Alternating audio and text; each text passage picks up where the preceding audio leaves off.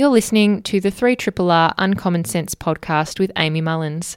On the show, we chat with Ben Eltham about federal politics, Clare Wright about the life of Lola Montez, Carus Thompson joined us in the studio for a chat and some live performances of songs from his latest album, Island. And then we spoke with Professor David Lindenmayer, AO from the ANU, about his research into the Central Highlands Forest, which he's been doing for over 30 years, and the importance of the proposed Great Forest National Park in Victoria. And you're listening to Uncommon Sense with Amy Mullins.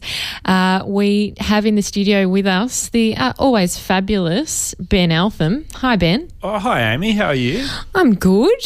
What's happening? Oh, you know, a bit of this, bit of that. Bit of that. Yeah, it's yeah. only Tuesday. Yeah. Um, so we have uh, a few announcements that have been happening um, over the last week since we last spoke.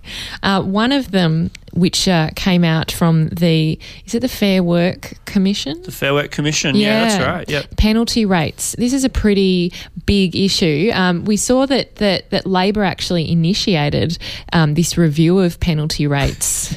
what yeah. a classic! Yeah, um, Bit of an goal there. Come back to bite them on the tush.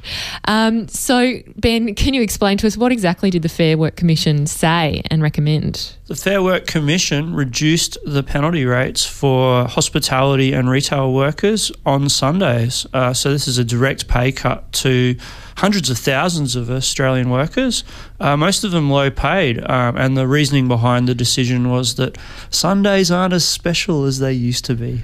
Because we don't go to church, is that it? That's kind of it, yeah. Yeah, some um, pretty bizarre reasoning there from the Fair Work Commission. Of course, a few people pointed out that they uh, they put out this decision on a Thursday, mm. not a Sunday.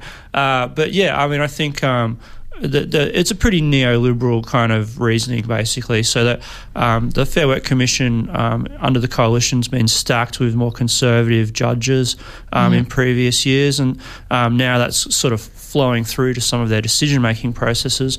And yeah, basically they've they've fallen for the line that Sunday is you know should be just like a Saturday. Sunday is not a special day, and uh, the penalty rates uh, shouldn't have to be as high for, for retail and hospitality workers. Mm, and how much have they reduced it by? Um, so it's quite significant in some in some cases. It's from 200% like double time mm. down to the normal Saturday rate um, in many cases. So um, yeah, it's it's potentially a significant pay cut for people who are working on Sundays a lot. There's no double time left, is there? No. No yeah, they were right. all either 1.5s or 1.75s. Yeah, that's right. Yeah. Yeah which is, you know, these people are, are working in retail and hospitality, some of the hardest working Australians in terms of the grueling um, hours and also physical work, apart from obviously physical labourers. Um, you know, it's a fairly tiring job and also dealing with the nice public, as I can recall working yeah. once in retail. It's some, a little bit challenging. bizarre reasoning too from the Fair Work Commission. So one of the things they said was that, uh, you know, uh, hoteliers and cafe owners they would they would use the pay cut to employ more staff. There's no evidence for that, and and in fact there was no evidence presented to the Fair Work Commission that that would happen. It seems pretty clear that what will happen is it will just be more profits for for the owners and the employers. Um, and if you look at the stats, I mean, there's absolutely nothing wrong, particularly of hospitality. It's going gangbusters you know, obviously cafes open and close all the time, but um, in terms of the aggregate statistics from the ABS, uh, retail trade in that sector is up sort of 5 6% year on year since 2013. So there's no evidence that these supposedly onerous penalty rates are penalising, you know, cafes at all. Yeah, and I mean, are they going to even stay open longer? I just don't think this is a, a legitimate argument either. No, I mean, if you walk down the, the average high street in Melbourne, you know, you can on a Sunday, it's not like everything's shut, shut up. Yeah. You know, most of the cafes are open and doing a roaring trade. Hugely. Yeah. So uh, it's hard to see how this will change uh, any of the opening hours, really. No, and how has Labor dealt with this? Because you know that's um, not really a good look. Uh, we had was it who was on Insiders over the weekend? Was it Chris Bowen or someone else? I can't remember now they've all blurred into one. But there was someone from Labor, I think it was Chris Bowen, coming on and saying, trying to avoid, I guess, the the point, which is that Labor initiated this review. Why on earth? Oh, that was right. Was Chris Bowen, and he said that um, that that they built they went to Bill Shorten in January to you know say we actually disagree now with this penalty rate review and, and cut, and and Bill Shorten agreed, and then they changed their position. What do Yeah, you say I mean, about that? It's a bit of a mess for Labor on this one. I mean, I remember back before the election, Shorten was saying, "Well, we're going to abide by the umpire's decision." So Yeah. uh, clearly, now the decision's come in, they're not happy with it. Uh, it's a, a very strange position for a Labor government to be, uh, you know, to be basically supporting the umpire that's stripping away wages and conditions from workers. So yeah, a bit of a bit of a problem there for Labor. I mean, a more intellectually honest position from Labor might have been simply to say we support higher pay for workers, whatever the particularities of it is. But you know that that's part of the thing is that the Fair Work Commission was set up by Labor. This is a Labor institution. This was the replacement for work choices that Julia Gillard implemented in 2009. So there's a fair bit of sort of, I guess, um, political capital invested in the Fair Work Commission by Labor. Um, but the problem is, you know, the coalition's come in, they've stacked it, um, and they've allowed it to become quite a conservative body. So it's now doing the bidding of employers rather than unions and workers. Mm, and they've obviously perhaps assumed that it would fall in their favour, which is obviously not something you would do when there's a 50 50 chance. Well, I mean, I think that is a fair call, actually. I mean, because the decision is clearly a poor one. Most economists are, are pretty gobsmacked. I mean, let's uh, let's leave the sort of industrial relations side of it aside for one moment. Let's look at the economics of it. Uh, wages in Australia are growing at their slowest rate for two decades, almost on record, in fact. So wage growth is very, very low. And then the economy is far from robust. It's doing okay. It's sort of chugging along. But one of the things holding the economy back is that workers aren't getting paid very much. Now, you then inject a pay cut into that into that mix. I mean, that's only going to hurt the economy, I think, and most economists agree. You know, it's going to hurt the take-home pay of lower middle class and lower class workers. So it, it's hard to see how that can be good. Uh, you know, people are going to spend less now because they've got less money in their pocket. So you know, even on the economics of it, you know, it doesn't really stack up. No, it doesn't, and and it certainly uh, is concerning because these are also usually underemployed workers, um, potentially you know either casuals or part timers who are seeking more work uh, because they don't they can't find enough. Yeah, I mean, and we've seen a number of scandals in recent months uh, with very, very big companies listed on the stock exchange not paying their workers properly, not paying them penalty rates at all, not. Getting paying them to the pay their minimum wages back. Yeah, absolutely. Like so, there's widespread wage fraud going on, particularly in retail and hospitality. We've seen that at Domino's. We've seen that at 7-Eleven. Uh, so wages are not what they should be already. So you you put this into the mix. I mean, it's only going to get worse. I think. Yeah, and I mean, let's talk about um, Centrelink because that's what happens when you don't have a job um, or you're struggling to make a minimum amount of income.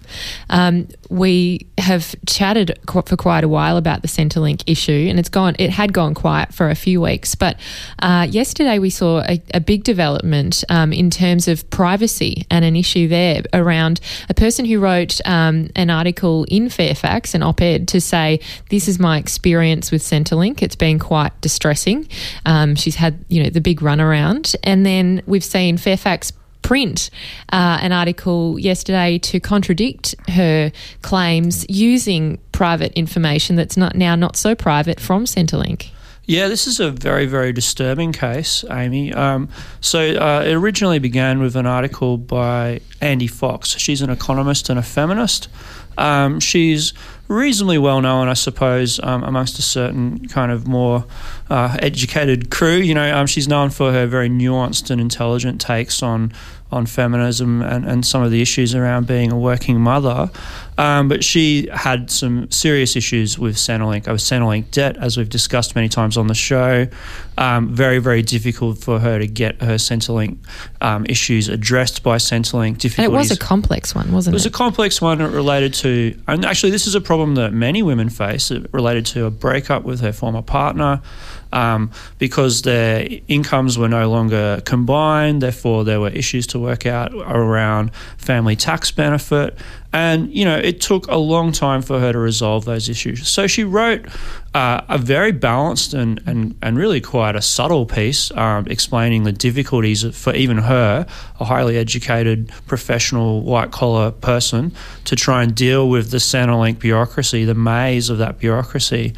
Um, and then, in a very disturbing development, we saw a Canberra Times journalist by the name of Paul Malone write uh, what can only be described as a hit piece, really, a, a sort of a, an attack article against her in the Canberra Times last week, where um, he was basically able to disclose all of this private information about her case.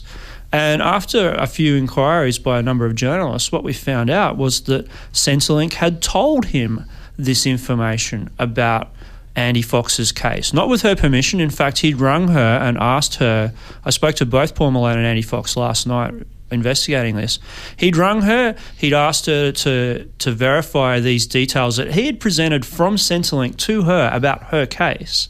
And she said, No, I don't want you writing this article, please. He went ahead and published. And um, we found out yesterday via The Guardian that the, the department had briefed him, had actually disclosed her private information to Paul Malone, the journalist, um, in response to her criticism. So they, they very plainly said we wanted to set the record straight. We disagreed with some of the details that she wrote about her own dealings of Centrelink.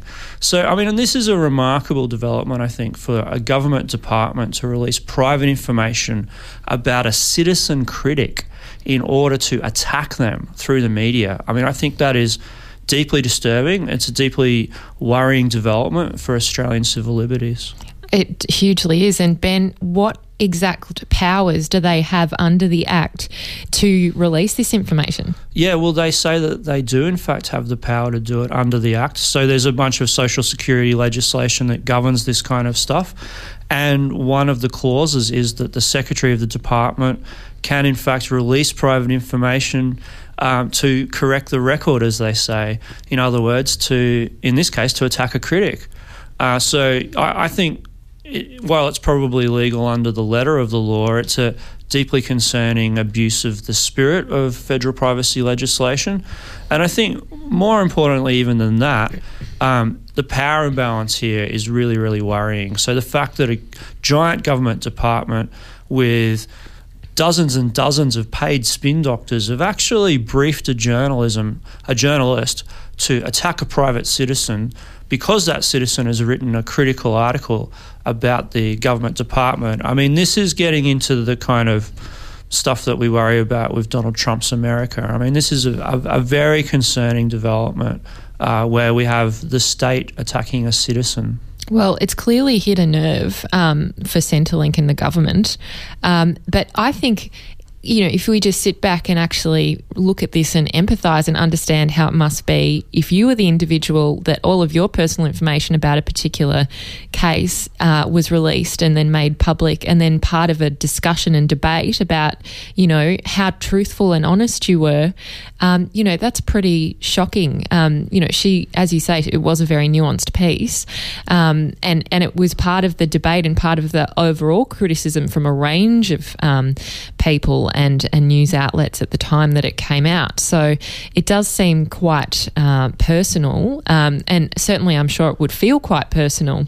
Oh, it's fundamentally personal. I mean, it's an absolutely personal attack on Andie Fox, on her character, um, on the veracity of the claims that she's made.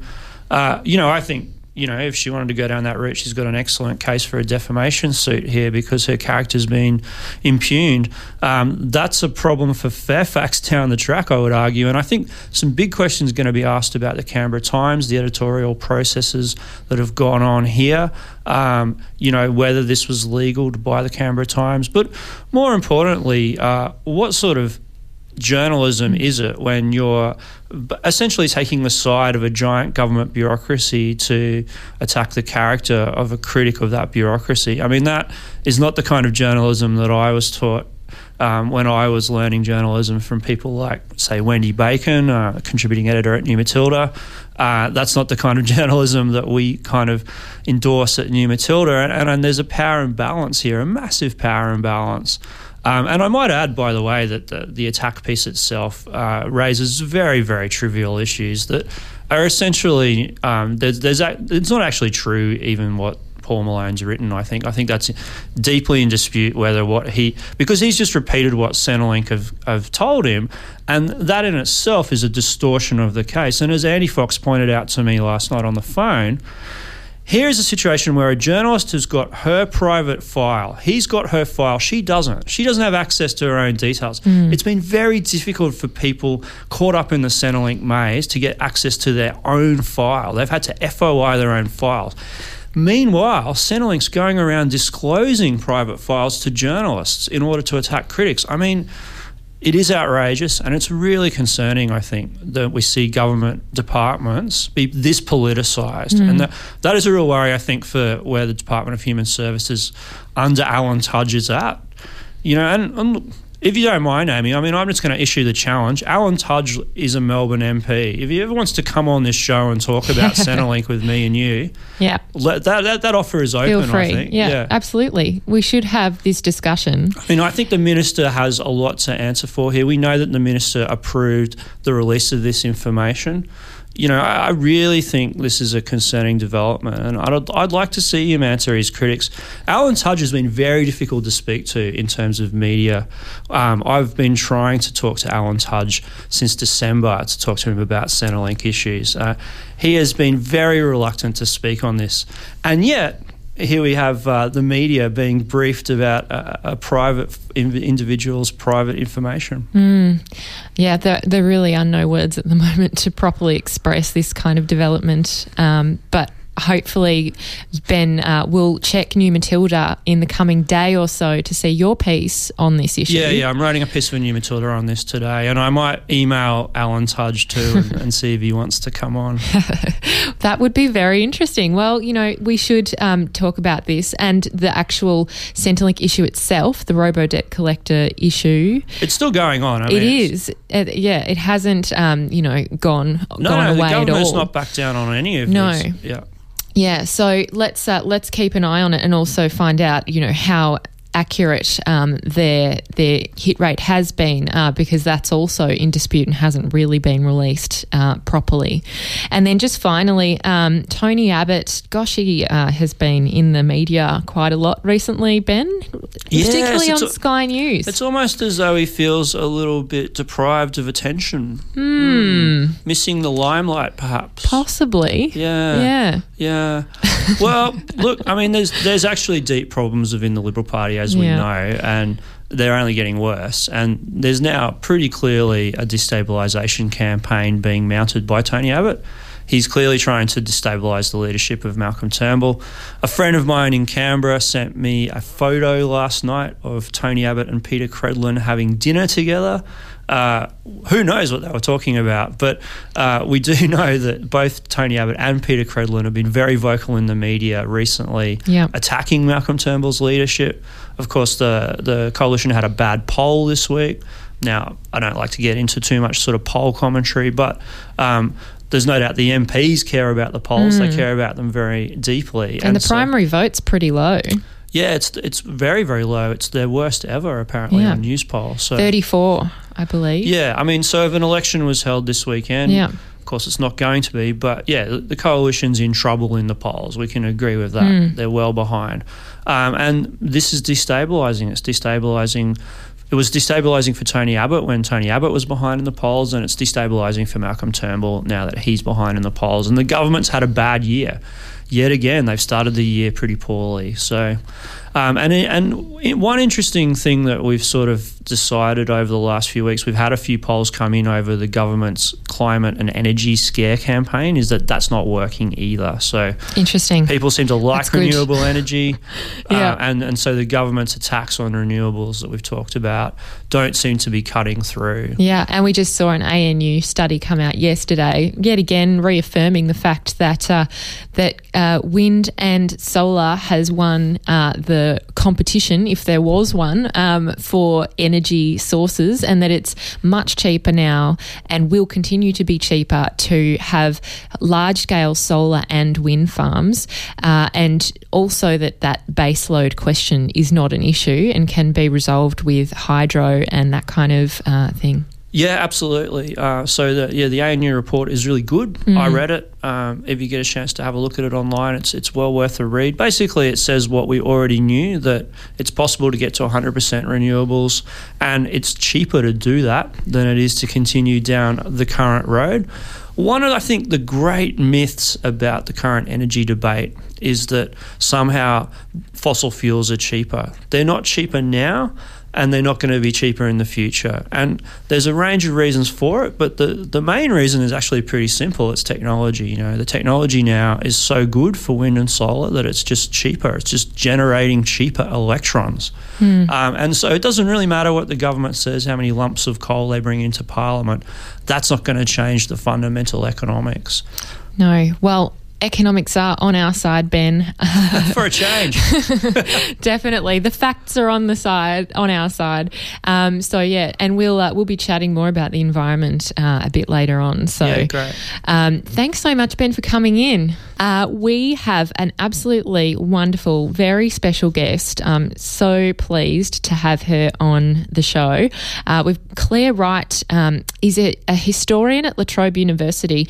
You may be quite aware of her work um, from uh, the Stella Prize because um, she wrote a fantastic book um, about female rebels of Eureka. Um, and it's really great to see that she's um, highlighting women's contribution um, and actually, you know, I guess rewriting um, our history in some ways to make sure that women are accurately represented.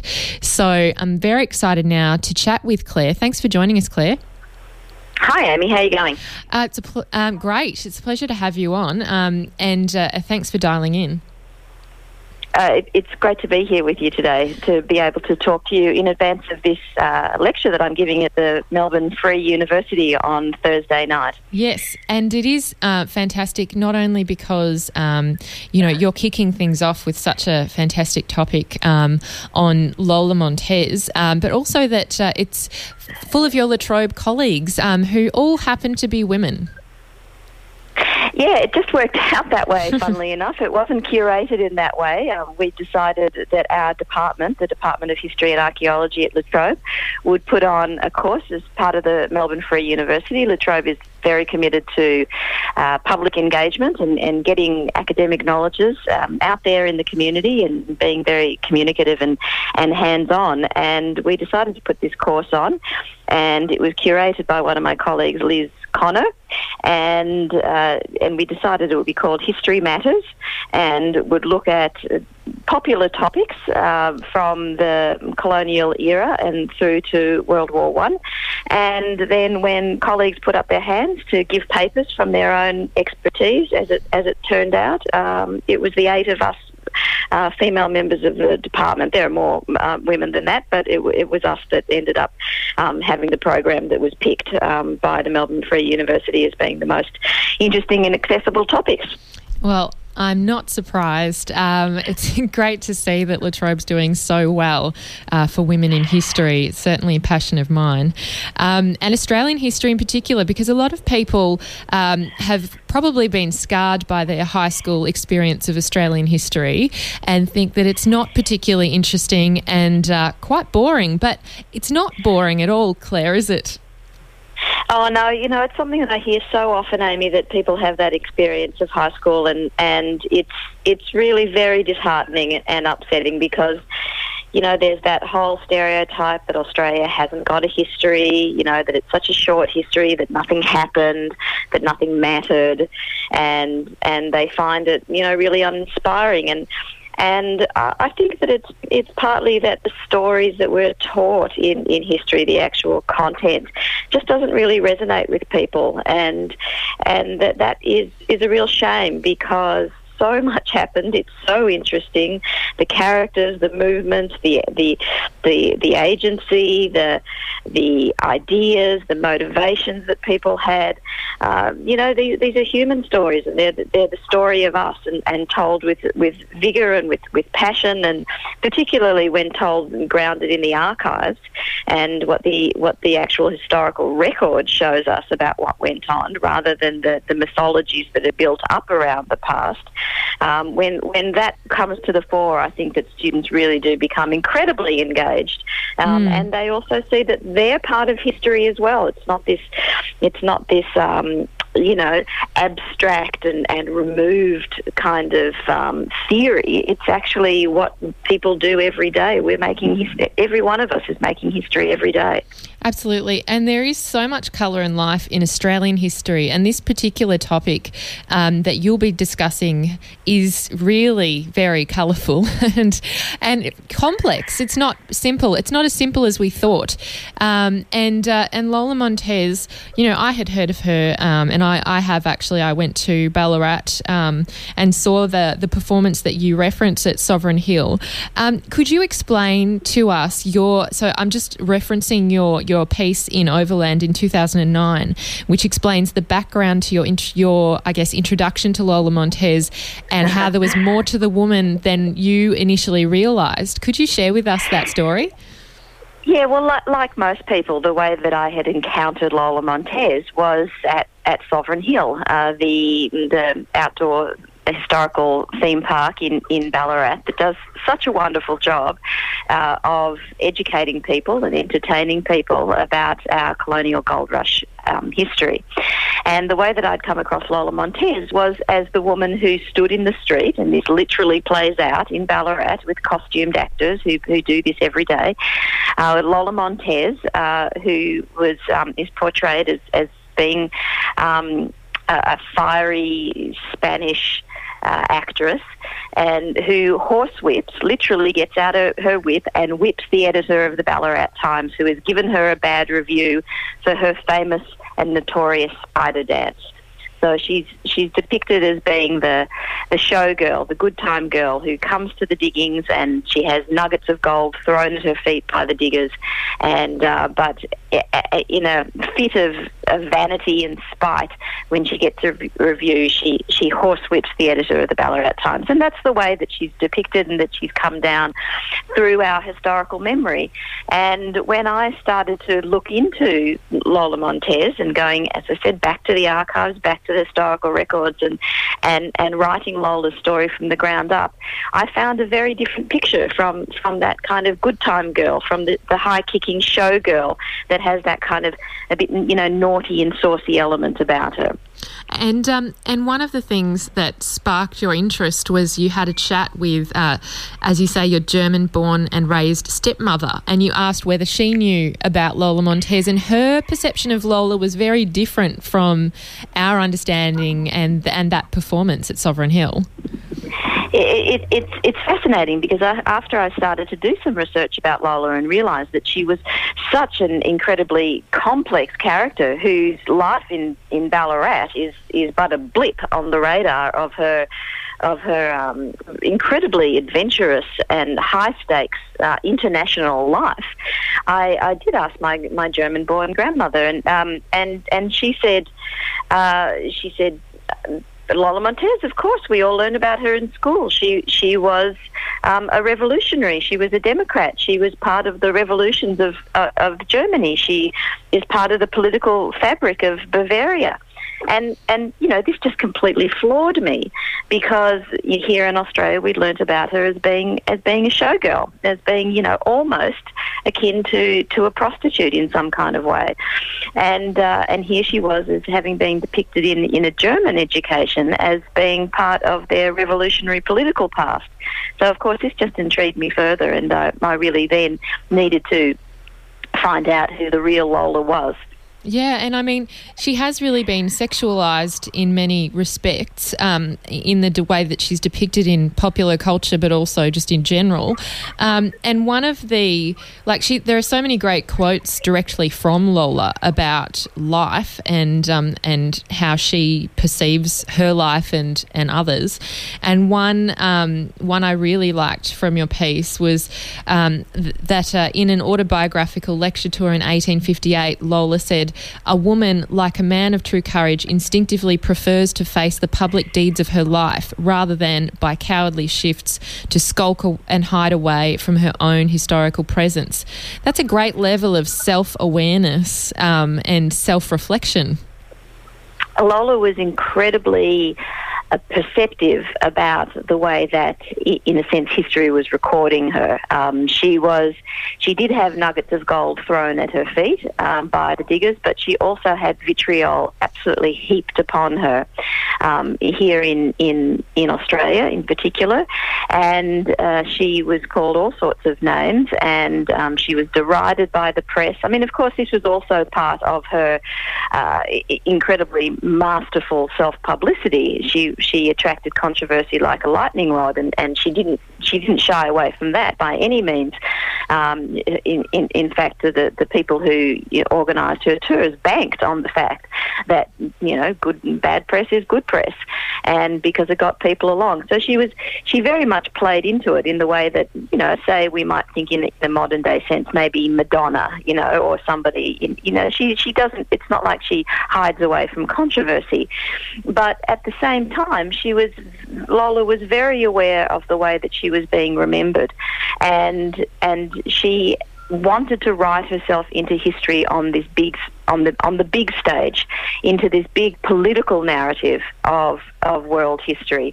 And she in fact did that uh, uh quite literally. She wrote a play called Lola in Bavaria and that's what she performed when she was here in Melbourne. She performed this play in which she is the central character who is as she did in real life she was um, the lover of, of, King Ludwig of Bavaria.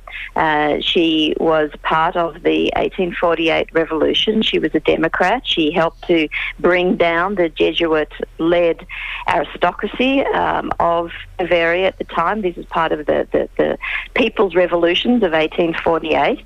And she wrote herself into this big world history, world historical narrative. And again, she was derided from that. She, she, you know, people thought that she was putting on airs in all sorts of ways and, and getting ahead of herself. She was that, that women weren't supposed to take on these these huge roles as being historical actors and agents of change, and so she was constantly put down by the press and and considered to be quite mad, which possibly she was. She was she was also uh, infected with syphilis, and it, and it, appears that she had was suffering the symptoms of that well before she um, died of it at a very early age. Yeah, and I mean, you say she was called names. Um, you know, one of the one journalist called her a female Lucifer, half woman, half man, and half untamable beast. I don't think that makes one. I think it makes one point five. But um, you know, that, she was more than one woman. She exactly. She was. She was a huge character. Um, you can just see by everyone's description of her, and you know, she. I mean, Australia, Australian society, um, I guess, was conservative in the sense that. Uh, in terms of women's place, um, they were seen as needing to be in in the interior, in the domestic space, um, and you were either that or you were, you know, a bit of a potential prostitute. Like uh, it, it, kind of that's how obviously she came across to some people, or that she didn't know her her place. Um, but what do you? Well, what is really Go ahead. Yeah, I was going to say what, what's really interesting about that is that that that was the typical Victorian era place um, of a woman, but all of that was turned on its head in in the Victorian gold rush. So the thing about Lola when she came to Australia is that what she did was not stand out from the crowd, but she, in a weird way, personified the crowd. Because what you can see from all of the writing about Australia, particularly Victoria, in this particular era. In we're talking here about the mid to late 1850s, this gold rush era, is that it was a time of rapid social change, of incredible cultural and social flux that had a very gendered element to it because women were rampantly fleeing their place in life This is a time when, when women were throwing all those social roles open and were grasping at all of the other opportunities that were available to them in this gold rush society. So Lola was remarkably here a woman of her time, and and in in, in a sense she becomes the kind of focal point for a whole imperial anxiety about what was going on down there in Australia. Uh, you know, there's um, uh, a, a Goldfields balladeer, Charles Thatcher, who was the one who was sort of singing songs on the goldfields, but also re- rec- recording what's going on on the goldfields. He's a kind of um, a raconteur, uh, but also a social chronicler in a way. And and and he sang a song that said um, that that talked about the gals that come out to Australia to roam have much higher notions than when they're at home. And and this reflected uh, a whole line of, of social observation that you can get from people's diaries, from, from newspapers, from letters they sent home. Um, uh, about the um, another person called it the emancipated wenches and that they were smoking cigars and they were riding on horseback and they were dressing in gaudy uh, costumes that were un, uh, unflattering or unbecoming, but really they were just sort of ostentatious. Um, they were really out there, women of this age. And so Lola strangely held up a mirror to this society that people were frightened of. They were frightened about what was going to happen. Um, and, and so she, she was, she sort of refracted the zeitgeist and, and therefore in some um, sense of, in order to protect the status quo, Lola had to be the one that was the the um, the scapegoat for this broader social and cultural anxiety. And is that how you explain um, the way that we have remembered her? Has that kind of, um, you know, scapegoat um, rationale, is that the reason why uh, we now, we've seen her in, in a way that uh, Germans haven't seen her? Like, how can you explain Australia's uh, view of Lola Montez throughout the, the 20th century? Uh, is it just because historians weren't focused on her and didn't look more deeply into primary sources, or what do you think? Well, I think I think it is that, but I think that I think essentially mythology is lazy. So uh, I think that that once there, there's an image that is struck, um, and and particularly if it's a, um, a, highly sexualized one for women, which you know becomes then a, a, selling point in, in all sorts of other ways. You know, there's a um, a poster that I walk past every morning when I'm walking into the history department at La Trobe, and it's a, it was the show poster for Manning Clark's History of Australia the musical that was on in 1988, I think it was, and it's a it is like a chorus line of characters from Australian history, and there's Billy Hughes, and and there's Henry Lawson, and there's a, um, a, an Anzac, and um, and there's Caroline Chisholm. I think there's only two women, Caroline Chisholm and Lola Montez, and and there's Lola in this lineup with her arm around Billy Hughes, and she's got this huge bosom and then in a low cut frilly red dress and, and a high cut she's wearing stockings and you know, in her era, nobody commented on her bosom. Uh, what was commented on was her eyes. She was she apparently had these incredibly striking, um, huge eyes, blue eyes framed in long black lashes, and that's what everybody um, at the time commented on. But she's come down to us in this shorthand, and I think it becomes a kind of mythological and, and an image based shorthand um, for representing something about Australian history. And, and I do think that that is intellectually lazy, and I think it is beholden to every generation to rewrite their history, and the way that you do that is from the ground up. So I would say that if there was a, a social and cultural reason why Lola held this particular position in the gold rush era, we have to ask ourselves whether that is still relevant today, whether we still need to see to, to box up rebellious women um, in in in this sexualized way that actually diminishes and um, and demarcates them as wrong and bad and transgressive. What what purpose does that still serve us? We might be able to analyse what purpose that served in the 1850s um, for uh, for uh, you know an imperial power like like Britain, who was already afraid of what was going on down there in the colonies, and particularly now what this what had happened during this um, extraordinary gold rush. But is that still relevant? Why do we still brand powerful women? Particularly politically powerful women, um, as being um, as being dangerous and and in some way sexually transgressive. And we can see that this does still happen. You only have to look at the way that, that Julia Gillard was treated, um, and and that that other powerful political women have been treated to see that this is still a reflex. But you have to ask yourself whether it's still necessary. Mm, and uh, yeah, you're right. History um, has a great deal for, to teach us about this issue, and also uh, it, it, explains some reasons why women don't enter politics in the first place, um, because they're subjected to very different kinds of criticisms than the men are um, very gendered criticisms. Clare, thank you so much for sharing um, this fascinating story. I know you're going to go into a great deal of depth into this in your lecture, uh, which is coming up. It's on the 2nd of March, uh, which is the Thursday at 6.30 till 8 p.m. at the Alderman, which is in East Brunswick. So anyone li- living close to Triple R, it's just down the road actually.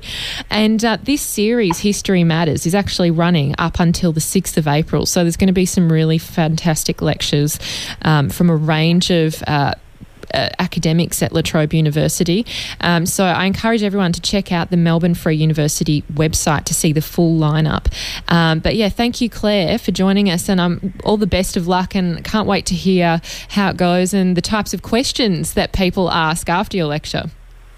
It, it, will be wonderful, and I also have a great slideshow of images of Lola Montez, and, and, and people will get to see those sparkling eyes that people always commented on. Wonderful. Well, we can't wait to see the real Lola. Have a wonderful day, Clare. Thanks for it very much. Thanks so much, Amy. I'm Amy Mullins, and the show is Uncommon Sense. You just heard a song there from Carus Thompson's latest album. Uh, it's called Reza Barati, and uh, the album is Island. And um, I, as I said, I, uh, I saw Carus on Saturday at the Piping Hot Chicken Shop in Ocean Grove, which is, despite the, the name that it sounds a bit random, it's actually an excellent venue for live music. Uh, and uh, certainly what a great crowd as well. And I'm very uh, fortunate to have Carus Thompson in with us in Melbourne at the moment. And he joins me right now, actually. So uh, I'm just going to figure out exactly which mics we've got. And yeah, Great. Hello. Hey, hey, hey, hey Carus. thanks so much for joining us. Oh, thanks for having me. Um, so, first of all, uh, you're you're in Melbourne, which um, you know it's somewhat of a hometown. I know it's not where you were from, but you you lived in Melbourne for quite a while. Yeah, we're here for 14 years, and um, I just uh, when my second child came along, we just went back to uh, WA for a year. We've been there probably almost two years now. But you know, as soon as I land in Melbourne, I just go ah culture, yeah. humans, people that get it. You know, it's, totally. It's like, oh, this is a yeah. So this really feels like home. In it, it's a strange, strange way. This actually feels more like home than um, Freo does. Does it? Yeah. Yeah. Because you grew well. You were born in Fremantle. Yeah. Yep. Um, and you also had at some time that you lived in Peppimenarti uh, yeah. in the Northern Territory, which is sounds really fascinating. It's such a small um, town, I guess you could call it. Uh, what did that influence? What kind of influence did that have on your um, your personal development, but also then your your musical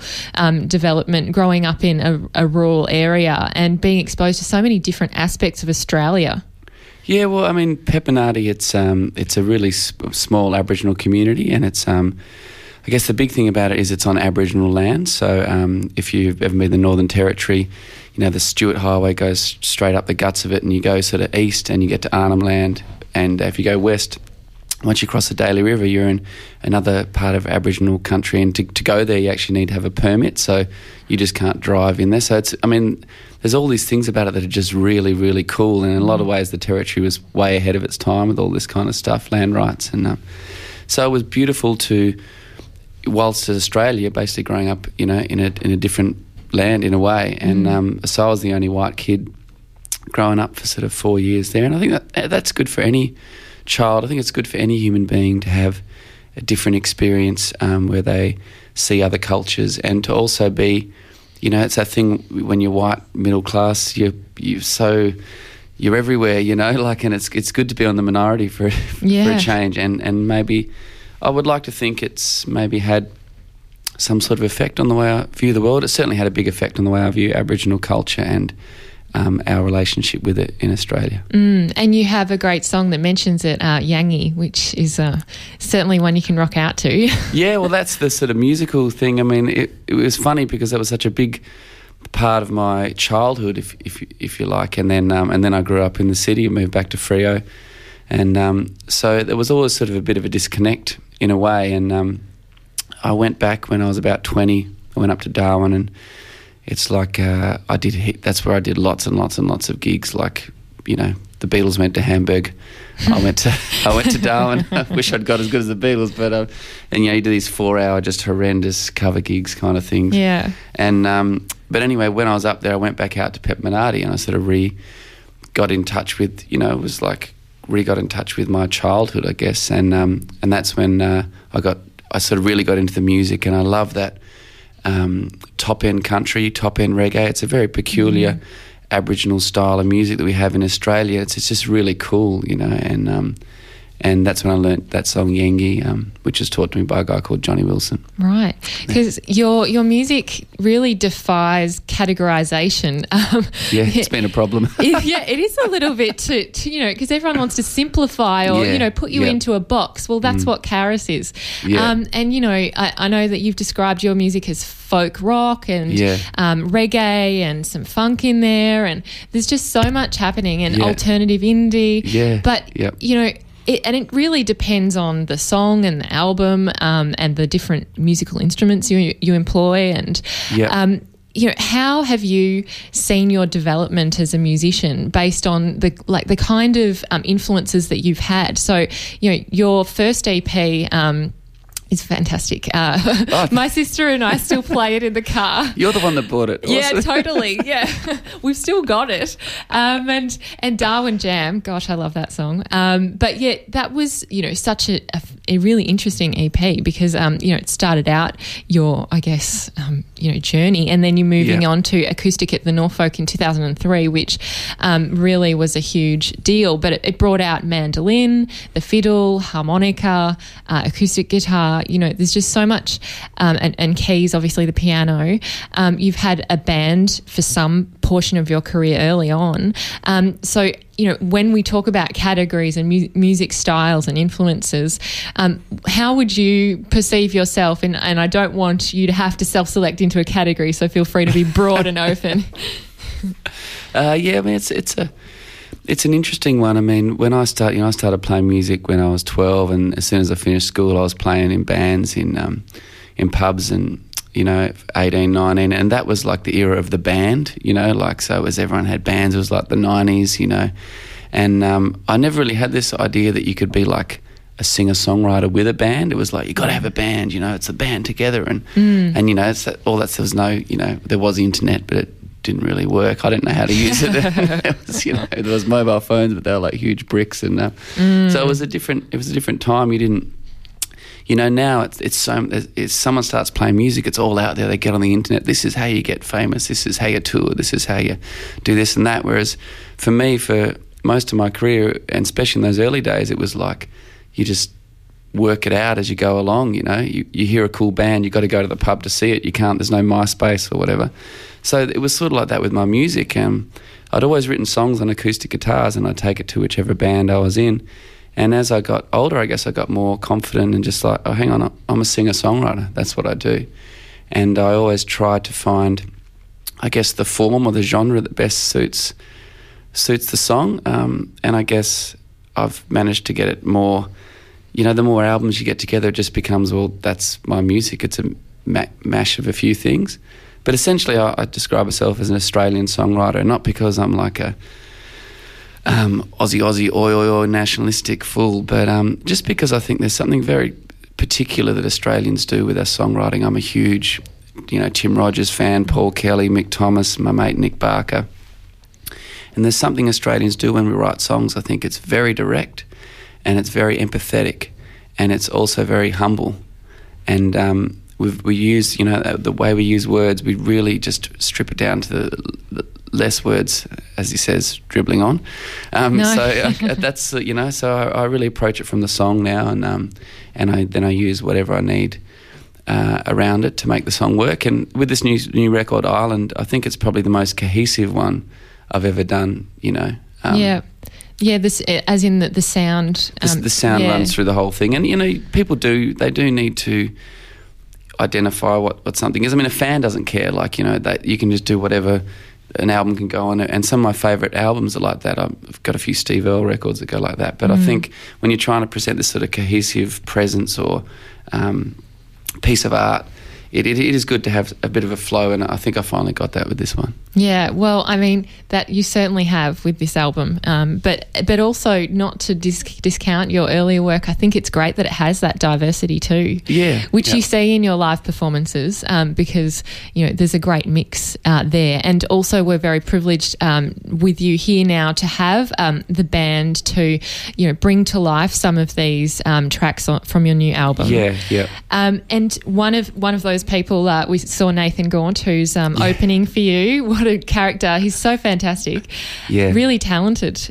Yeah, I mean, he. That's I just directly quoted Nathan. I mean, I've known Nathan since I was 18 years old, and um, you know, um, that's what he said that to me. You know, back when we started, you heard about a cool band, you had to go and see it, and that's Yeah. why gigs were always half filled with other musicians because that was the only way you could hear other music. You know, like the idea of doing a record when we were like 20 years old, it was like you just had to be signed. You know. Yeah. So I've known Nathan since then. He's just one of the most talented musicians I know, one of the most talented guys I know, really. I mean, and um, yeah, if anyone wants to check him out, just just Google him. Um, yeah, just this credible sort of Jeff Buckley kind of voice, but you know that sort of, you know, but he's got he's got this sort of um, bit of a more of a Zeppelin approach to his singing and just incredible guitar playing. So I've been trying to get in my band for like for years, and then Yeah. just tour. I was like, "You do the support, come and play in the band." and just when he heard the record, actually, he's been one of the biggest supporters of this album. He's just like, "I just want to help you get this album out there." Mm. So you know. I'll, I'm the you, know, you need a good guitar player. I can play guitar. I'll come and do it. Yeah, well, elect- the electric guitar is pretty special. Yeah. Um, and we heard Crashland a bit earlier, and there's some great guitar work there. Um, but in terms of your, um, I guess, the way that you approach songwriting, um, I did read in one of your interviews that you said that you start from a really good guitar part, or you find something, you know, musical that really feels right um, and has a, an emotion to it, Yeah. and then you work and build it out from there. Is that still how you approach songwriting? Yeah, I think as I've gotten better at the narrative style of songwriting, um, you know, there's always that thing you read John Lennon that imagine he wrote it on like a, a napkin, you know, on a plane. He just came up with those words, and, he, and you're like, wow, that's pretty impressive that that's John Lennon. Yeah. Um, but as I think I've got better at songwriting, I have started to have lyrical ideas in my head, and then, uh, but I will, I'll, you know, so I will go both ways. But try and start with a vibe. Um, especially on this new album, I just really wanted to start with like stories, you know, good stories, and um, and an emotion, and something that makes you feel something. So that's why a lot of the songs on this record are about things I've seen around me. You know, there's a song about Mouse, um, the rough sleeper who was um, murdered down near Flinders Street. There's that song Reza Barati. And you know that Reza Barati started. I wrote that song after I saw a Four Corners documentary with the um, the first the whistleblower. You know, the first guard that came out, and and he was just saying he was talking about um, the riot in Manus Island. He was saying, I just I just thought these people, you know, they're supposed to be in our care, in our care. And I started with that, and um, so I just I want I want to tell human stories. I want to, I want to pull people in, and I want it. I want there to be empathy. I want people to feel something in the songs. And if I don't feel it, I can't expect them to feel it. Yeah, well, you've, it's certainly you've accomplished that Oh, thank because you. th- this album is a storytelling album, um, and it is very empathetic, um, and certainly also then reflected through into your live performances, which are just bring it to a whole nother level when you experience it Yeah, it- yourself. it's you know, as you're you know, there was a time when you know I loved Tim Rogers, and there was a time I used to try to like be more rock and roll like Tim, or or you know I love Paul Kelly, and I used to, you know there's all those things, and then as I've gotten better at it, I, I feel like now when I'm on stage, I am just myself. I am mm. who I am, and um, and I think with this album, this is the first time that the record and who I am, the whole thing is sort of really coming together. You know, I really want to be unpretentious on stage, yeah. but I want it to be a show. Yeah. And um, and you know, I'm a big Springsteen, Mellencamp fan, and I just love the way they find those little stories, those little small human stories, but they make them epic mm. because you know it's a big thing being a human being. like there's there's a lot going on in our minds and our hearts, and yeah. um, and music is is a big part, and songs are a big part of trying to make sense of that. Yeah. Well, let's go into one of them. Um, your first single from this album uh, is called Beach Fires. Yep. And uh, it's about, well, I'll let you you introduce it because uh, you'll do it far better than I. Um, but uh, I'm talking to Carus Thompson. He's in Melbourne at the moment. He's in our studios about to play Beach Fires. So, Carus, I'll throw it to you. No worries. Um, well, this is a song called Beach Fires. I. I wrote it after I did a gig down in San Remo, and I, uh, I was having a beer with the guy after the gig, and I said, "Oh, how things different since the um, since the desalination plant came to town?" He said, "Well, let's just say I uh, I used to leave my car door open when I went surfing, and you can't do that now." and uh, just this song, guess, is about something that's happening all around Australia at the moment, uh, the old crystal methamphetamine. Hope you like it.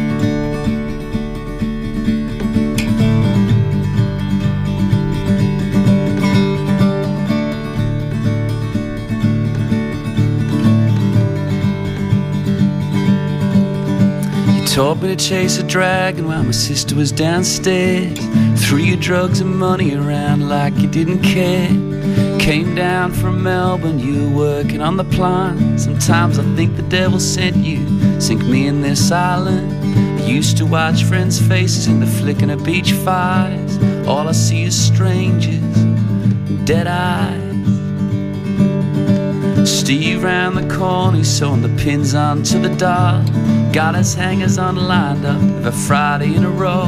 Remember the day you first showed him how to cut up a full ounce? Gave him a name and a number, keys to every house around. I used to watch friends' faces in the flickering of beach fires. All I see is strangers and dead eyes.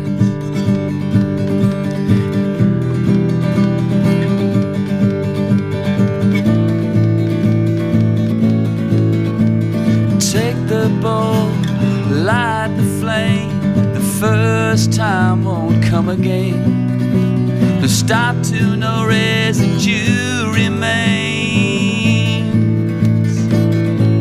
And this town I was born in is never gonna be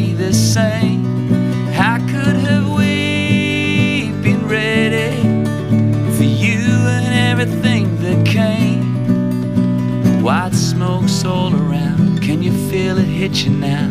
Everyone's a stranger with dead eyes.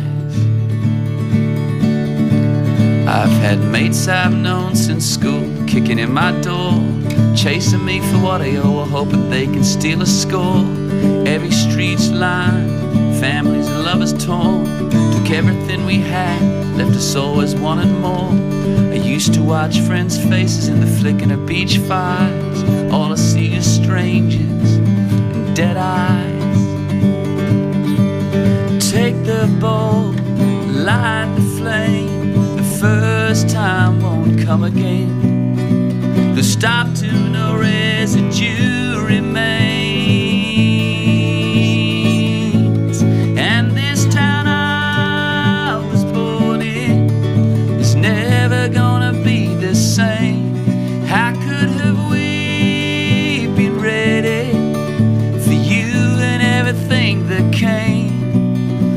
White smoke's all around. Can you feel it hit you now? Everyone's a stranger with dead eyes. I used to think I'd never want to move away. I hope he skips land as far enough. Hope I never see you again. job's long since finished. You decided to stay. You and Steve King's every little world selling crystal like the play. And this town I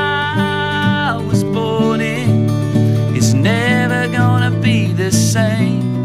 How could have we been ready for you and everything that came? The white smoke's all around, beach fires have long gone out. All I see is strangers, dead eyes, dead eyes, dead eyes.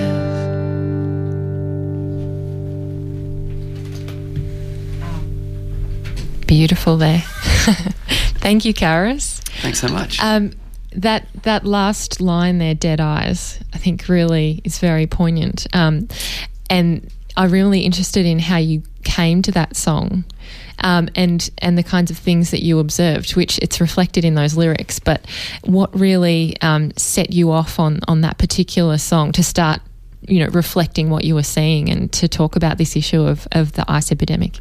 Yeah, well, it's you know, it's always the thing about songs. I think it's really difficult to write about stuff if you haven't experienced it a little bit. So it's very hard to talk about drugs if you haven't had some experience with drugs. And um, you know, in my twenties, you know, Freo. I mean, look at WA. People always go Ben Cousins. You know, it's like that's like that's like everyone I knew growing Yeah. up in WA in their twenties. It was just like it's just something about Perth and Fremantle. I don't know, don't know what what's going on there, but And your song Yeah, "Grow to yeah. Overthrow" talks Yeah. about that quite So, in uh, detail. so you know the Ben Cousins story. That's pretty Western Australian. You know, it's Mm. um, it's uh, it's funny. So when I wanted to write that song, you know, I, I thought about my own yeah my own twenties, and the first line is is about the first time yeah someone showed me how to smoke uh, meth, and you know I really didn't see the point of it myself, but um, you know um, it certainly has caught on. It's been pretty popular, but um, so I, I guess I put a bit of that in and um, a bit of people that I know and um, the Dead Eyes line with, with this album. You know what I have got better, and I think a lot of songwriters would say this, is the longer you write songs, more for the better you get at rewriting. You know, when you start writing a song, the first time you songwrite, it's like this precious thing, and you just you can't touch it. It's like it's my amazing thing. Don't don't dare suggest I change anything. It's my art, man. Yeah. And then you know, as you get better and better with all writing, I think you become more attached, but less willing. You're more willing to play with it and take on other people's opinions, and that's why you employ producers and stuff like mm. that. And so, especially with this song, Beach Fires, it was I wrote it, then I took it to my good friend Greg Arnold from Things of Stone and Wood, who's been like a writing partner. He produced three albums for me, and he's also been a great partner to bounce things off. And he's been in Switzerland for the last five years, so I sort of sent it to him. And first time he heard it, he was like, "Wow, this is just this is what you're trying to do," you know. And um, he loved it, so I sort of wrote the song, worked on it with him, and then I took it to Joel Joel Quartermain, who produced this record, who um, people know him from Eskimo Joe, and he did all the Meg Mac stuff. And then, you know, the process started again, you know, and so we rewrote that chorus. And um, but the Dead Eyes line that just came about from really trying to rewrite, you know, that thing I'm talking about of trying to make your words just count, you know. So you got three words, you just got to make it work. And I just threw a bunch out there, and then this thing, Dead Eyes, came, and I thought that's is that too intense? And you know, you, you sing it a bit. And um, my good friend Neil Murray, he's great songwriter, huge influence on me. He always said this thing about songs: you got to sing them. You know, don't don't look at the words too much. You got to pick it up, sing it, see how it sings. And I sang that, and I just felt felt this sort of um, this hits it, and I think it's telling a story that's happening a lot, and um, and it's a story you know a lot of my friends have been through. I'm sure everyone's friends have been through. I'm sure some people are going through that story themselves, and hopefully we work out something to do with it. But um, in terms of politics, I think prohibition's not the uh, answer for crystal methamphetamine. No. That's for sure. Yeah, and it, it's a huge issue. Um, but but you don't you, in your songs you're not judging anyone, and that's the beautiful thing about it is that you're talking about the complexity of human life. Yeah, yeah. and um, and that we're all very deeply um, emotive and feel a lot um, and have many different experiences. Yeah, yeah. Um, and and you mentioned Greg Arnold there. I know that uh, he performed with you at the Corner Hotel because I was at that gig and it was a really great one because um, your your musical styles really work together so yeah, well. Yep. Um, but when you, you you worked with Greg Arnold on another song, um, "Lies," which uh, is Yeah. the second single, and I believe he uh, he also co-wrote that with you. Yeah, yeah. Um, that was the same sort of thing. I had the um, had the verses, and he came up. I had the chorus. I know he had the verse actually. Yeah, but just that thing of um, you know, it's a scary thing when you're a young songwriter co-writing. Um, but then once you get into it, you know, it's like two heads are better than one kind of thing.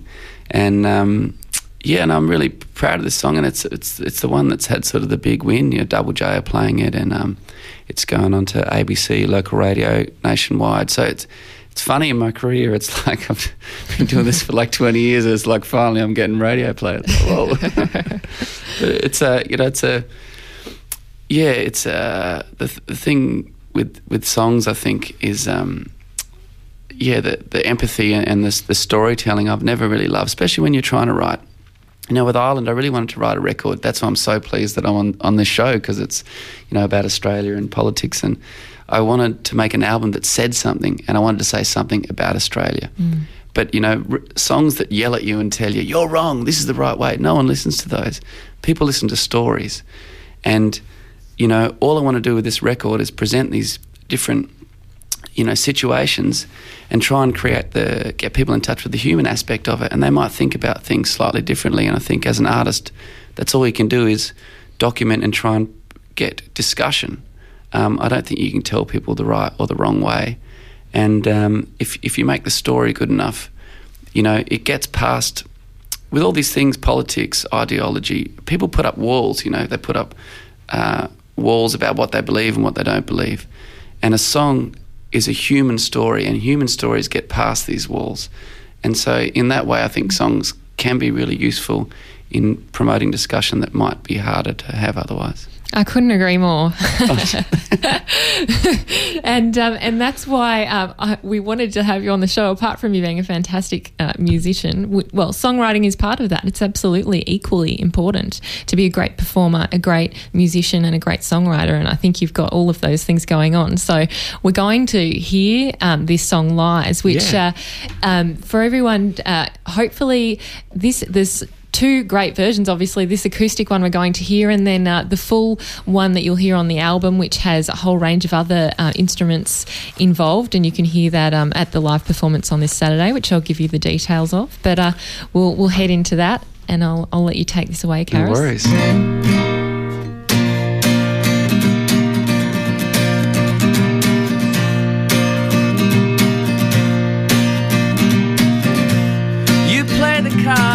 Others pay the cost. Get what you want, who cares what's lost? You never had your back against the wall, an entitled world. So sure now I see my whole life. I built you up, you tore me down.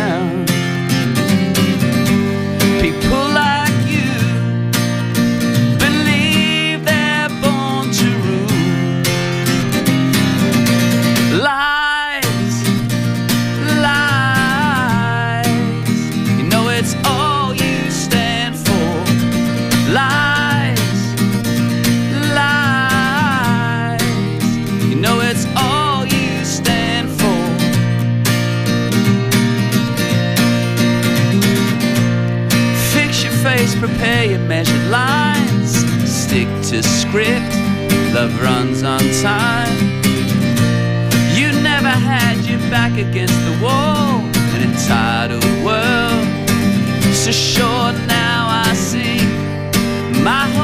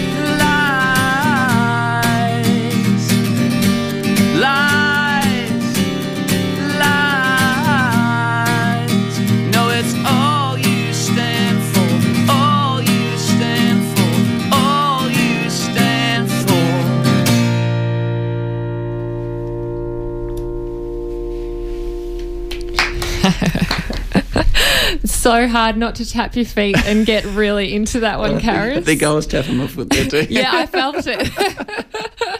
uh, that's Carus Thompson there with Lies. Um, that's a, his second single off his album, his new album, Island.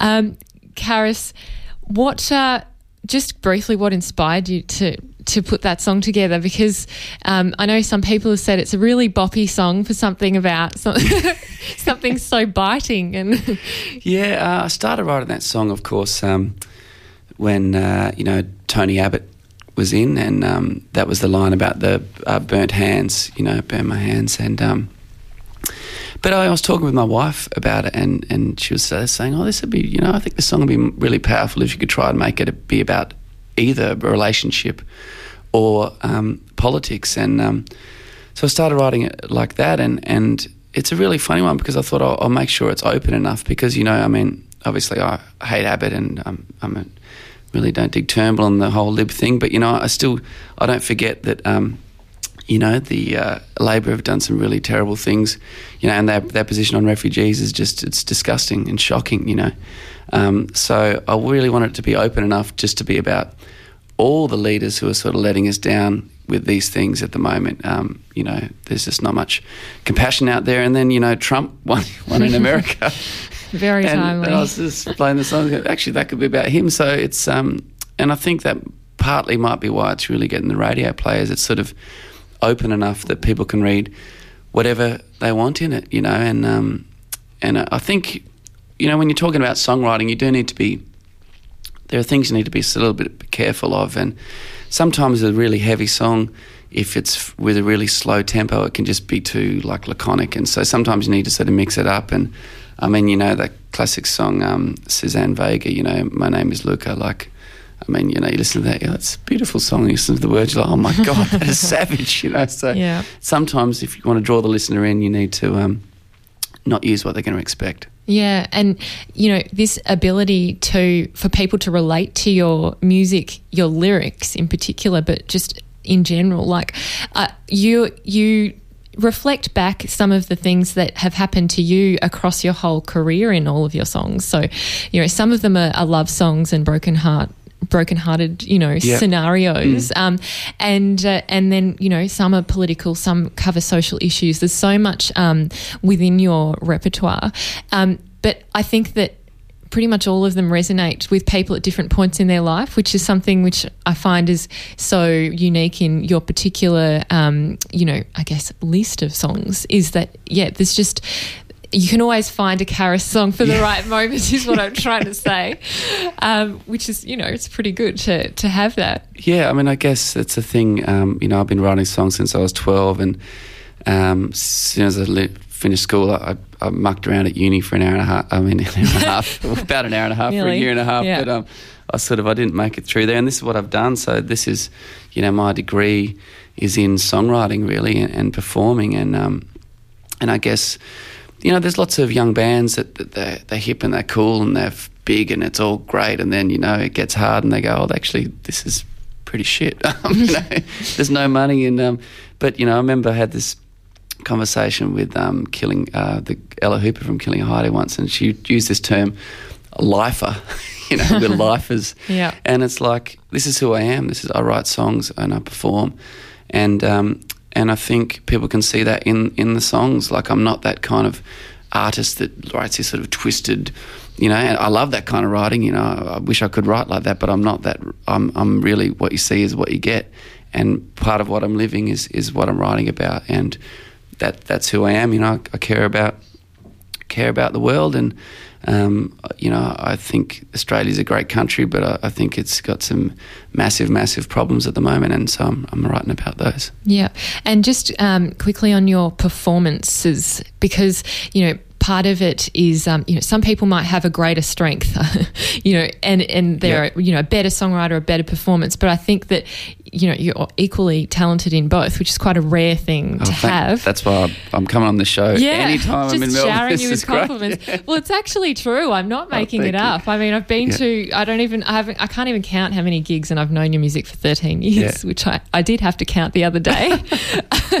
but you know, what what brings your fans back is because your performances are so engaging and so um, unpretentious, so are just emotive, and they they're really um, yeah affecting Yeah. um, when you're there in a great way, in a very Yeah. joyful way, um, in a beautiful way. There's you know a lot of you bring um, people through kind of a real dynamic of Yeah, um, of yeah. emotions throughout the show, and a lot of dancing and singing, I must say. Um, but how do you see you know the performance aspect of your career? Because that's really been pivotal in getting your music out there, given that you have released your music independently. Yeah. Um, you know what how have you developed your performance aspect and, and like how critical is it to you to and, and how do you perceive these gigs that you do like how how does it make you feel and and what what brings you joy from it Yeah, well, this, I mean, especially with this new album, because there are those songs that really, I think, I'm tr- trying to talk about that, the human experience. And I think some of the songs are quite, you know, they really connect emotionally with people and intellectually with people. And, um, and, and I've always had the, like, the rock outlets, you know, that thing, that's never been a problem. But this thing of trying to take people on a journey and get to the end of the gig and, you know, if they come on Saturday to the Workers Club and, and feel like they've sort of had an experience or been, there's been a connection, you know, connection between myself and them, but also people in the room just thinking about these issues. Just, you know, even just the thing with a rock and roll gig, you know, it's like connecting with people, going there with a beer, you know, you can stay at home and watch X Factor on TV and that'd be a waste of time. Or you go to a gig, you have a beer, there's people in the room with you, you have this communal experience. And performance is just incredible like that. And it's something that's never going to go away because it's so special. But in terms of my own performance, I mean, I don't sing like Nathan Gaunt or I don't play guitar like him. I think if I was a greater guitar player or a better singer, you know, I might not have been as good a performer because it's like the thing with musicians and performers is you you make up for things that you lack. You know, it's like if you, you make up for the things that you're not so good at with getting better at other things. So I've just always wanted to try to have this X factor thing to my performance, this other thing, and I can't quite put my finger on what it is, but just that sort of connection. And um, and I've had to learn how to do it because in live performance for me, it's been survival. You know, when you're touring through Europe and you go into, I remember once we played in. Um, ah, we played in Belgium in this like tiny little pub, and you know there was like four people on stage, and there was four of us in the band, and we were like, well, if there's more people in the you know crowd than on the stage, you're doing all right. And one more person came, it was like, we got five people, you know. And what you do in that situation is, you know, it's easy to get dejected and go, damn, there's only five people, but you, that's you can't do that as a performer. You've got to go.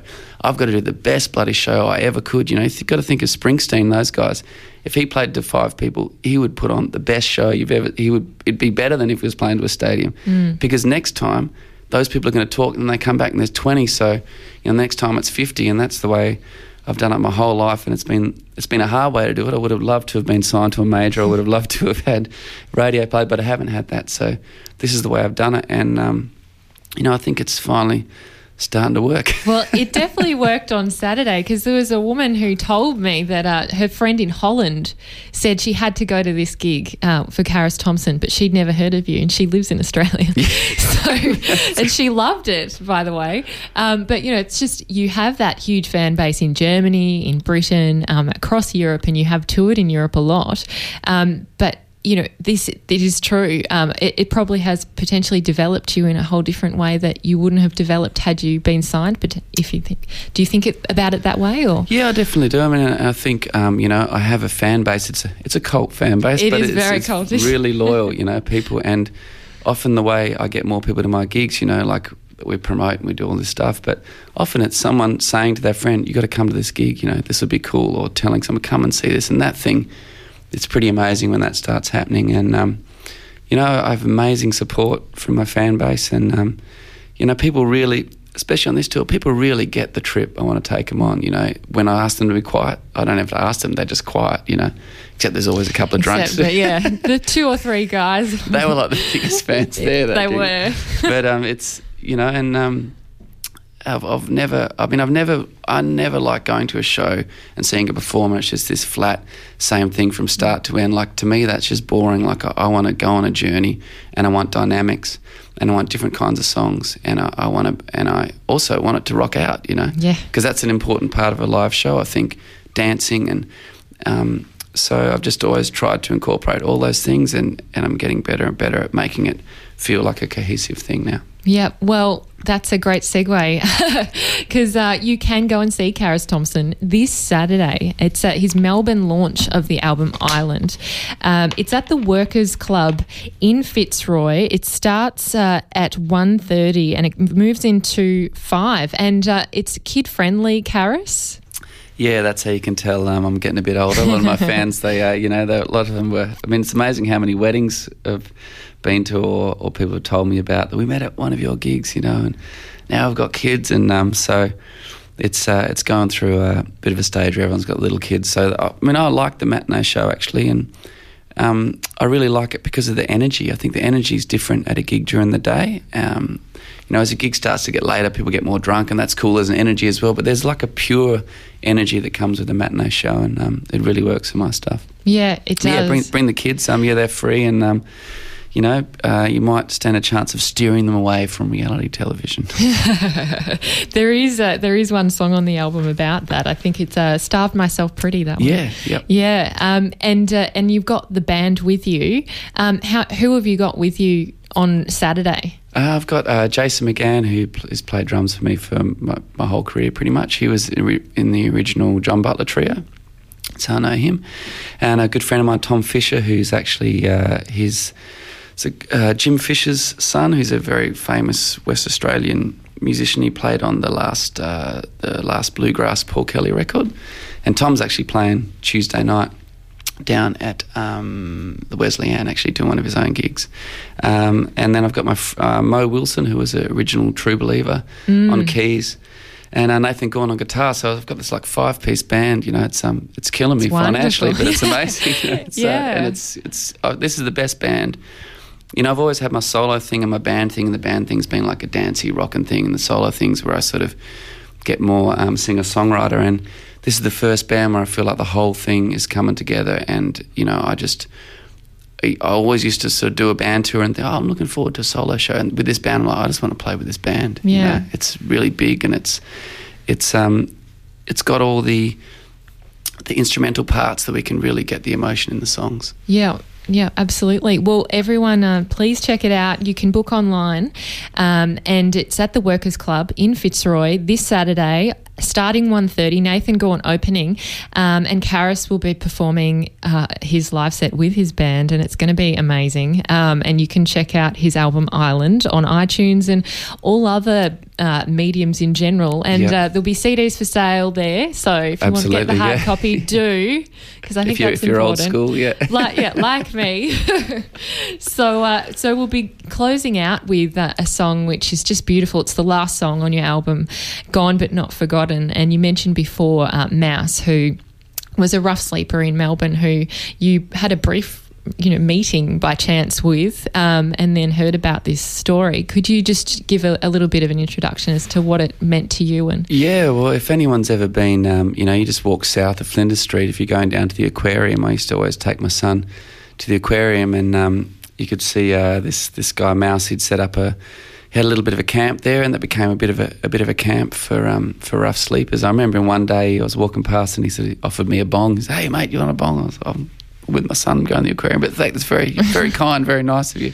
Seemed like a really nice guy. I mean, I didn't know his name was Mouse at that point. I just saw his someone sleeping rough, and um, and I'd really wanted to write about this issue of homelessness. And you know, we, everyone's telling we're Australia, the second richest country in the world, or whatever the hell it is, you know. And then at the same time, you look around and you're seeing more and more people sleeping rough, and you're going, how does this happen when we're making all this money and wages are so high? And uh, I used to do a bit of landscaping work, and I did used to do some um, stuff out at the um, at North Melbourne at the uh, at the Salvos um, drop-in centre there, and I, I saw this thing, twenty-one bucks a night. You know, it can cost you to get a bed there, and I had this idea about wanting to write this song, and then when Mouse uh, was murdered, uh, I think it's three years ago now, there was a lot of articles about him in the newspaper, and I read about it, and I was pretty touched by it. And then I was going down to the aquarium again with my son, and and I saw they'd set up a bit of a shrine to him, you know, where his camp was, and and this this graffiti gone but not forgotten. And um, and I went home and I wrote this song.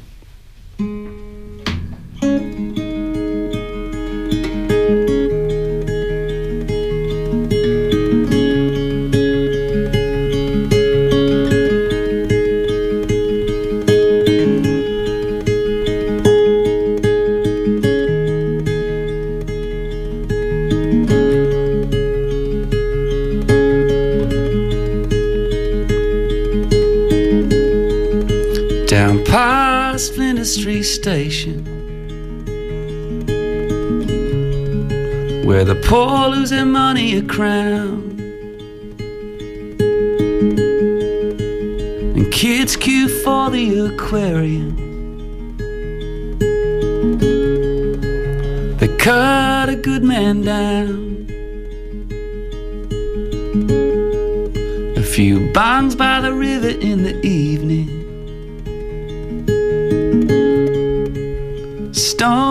Ginger wine. We had some good sunsets. He was a friend of mine.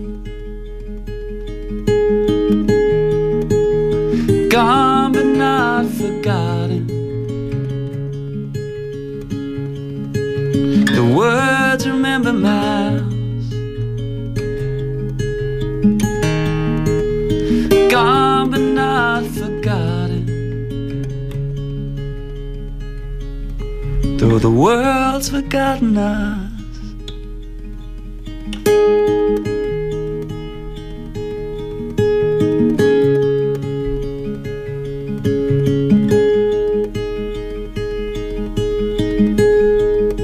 You can get a room in North Melbourne if you got 21 bucks.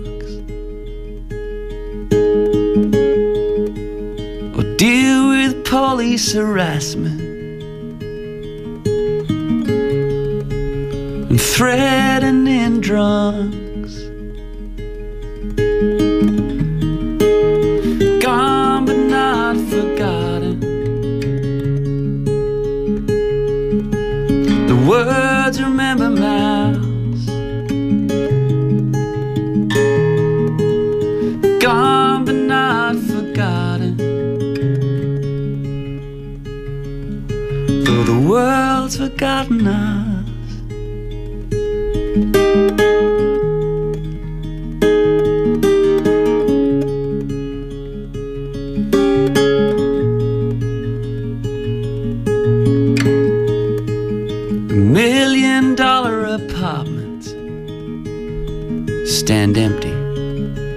Because they can't get the highest price. They're chasing expressions of interest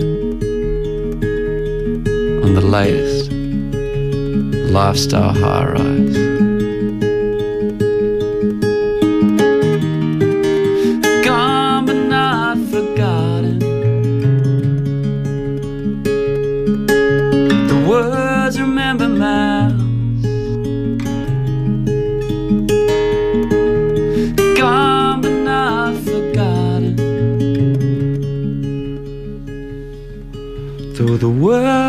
Forgotten us.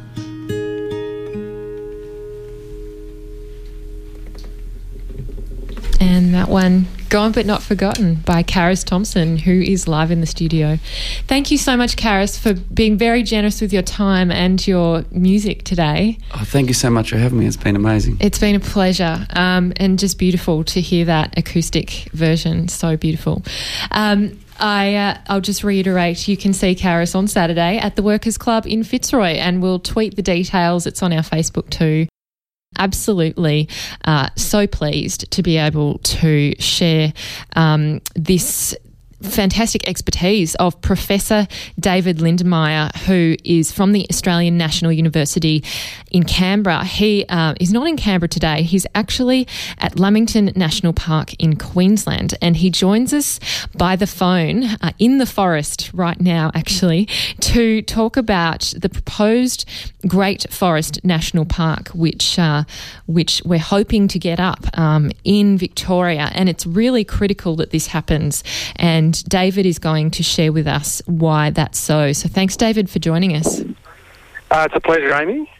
And um, and so first of all, this issue of, of a great Forest National Park um, has been around for a significant time, um, and you're you've been researching um, the Central Highlands, uh, where this proposed um, national park or expansion of a park um, is to be, and the the mountain ash uh, forests in particular. And something that uh, our listeners may know is uh, of the leadbeater's possum, which is Victoria's uh, faunal sim- emblem. Sorry. It is in danger. It's critically endangered, actually, um, of of becoming extinct, um, and and that's not the only ecological disaster um, that is looming for this this area in Victoria. Um, David. With this Great Forest National Park, why is it so important that we protect the forest um, that exists in the Central Highlands, Victoria, and why aren't like what's happening at the moment that means we're not? Okay, so there's there's lots of points there, Amy. The, uh, let's go through a little bit of a checklist of the key reasons. The first thing is the Great Forest National Park is critical for the conservation of leadbeater's possum. So Victorian government work and work led by the, the University of Melbourne shows that almost all of the mountain ash forest needs to be conserved to protect that species. And it's not only leadbeater's possum, other animals such as the greater glider are now in significant decline in those forests. And the only way to sensibly protect them is to protect the very large old trees that those animals need. So that's the first reason, a biodiversity conservation reason.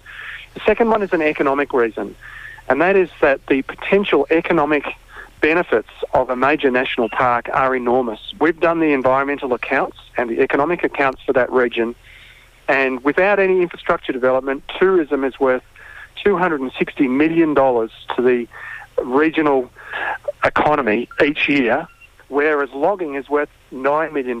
So there's a 72 times difference in terms of contribution to the economy. So there's enormous untapped potential there to turn this area into a, a, a huge opportunity for jobs, a huge opportunity for environmental protection.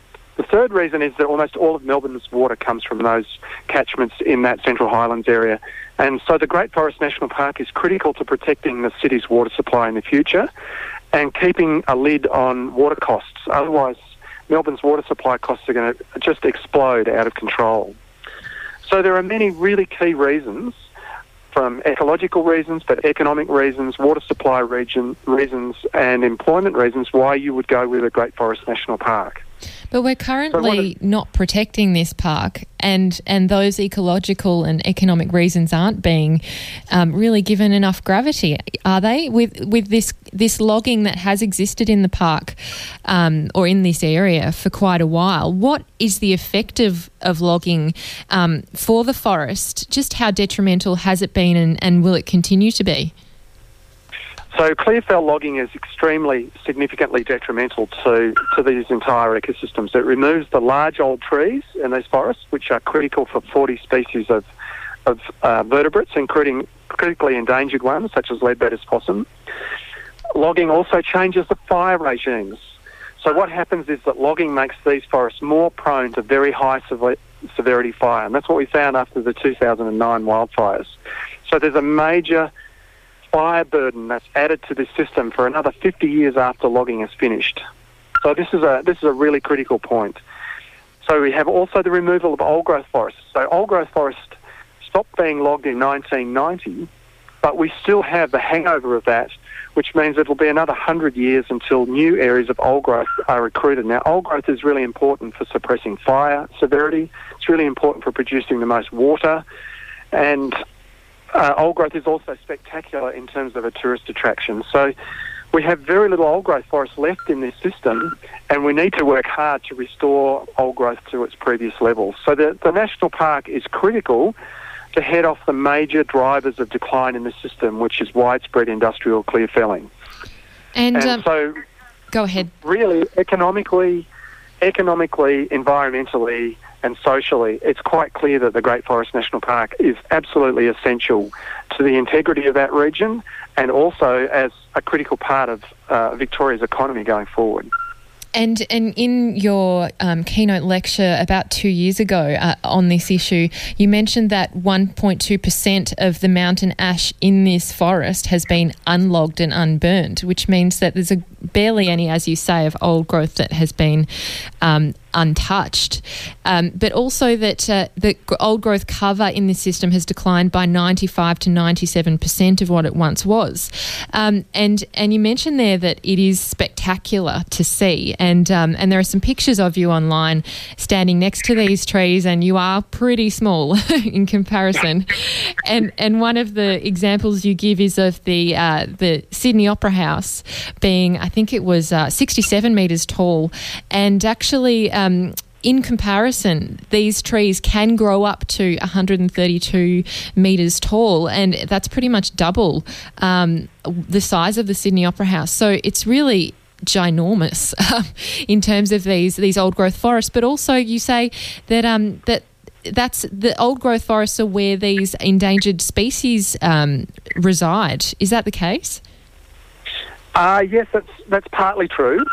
So old growth forest is critical because old growth is where we get the most big old trees, and big old trees are critical habitats for these animals. And when I say big old trees, we're talking about trees approaching 100 metres tall and up to 4 metres in diameter and over 190 years in age and going up to 550 years in age. So these are really important, iconic pieces of, of environmental infrastructure, if we want to call them that, in these kinds of forests. And lots of things don't happen without these big old trees.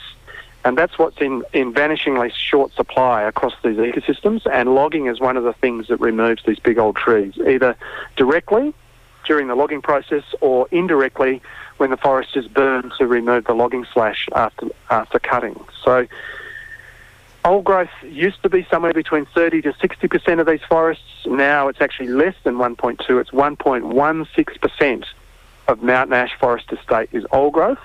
And for alpine ash, the, uh, the other species, main species of tree in that system, it's 0.47 of 1% is old growth. So these are appalling statistics. And for some reason, neither the present government nor the present opposition seems to resonate with some of these frightening statistics about what has to be done to change the management in these systems.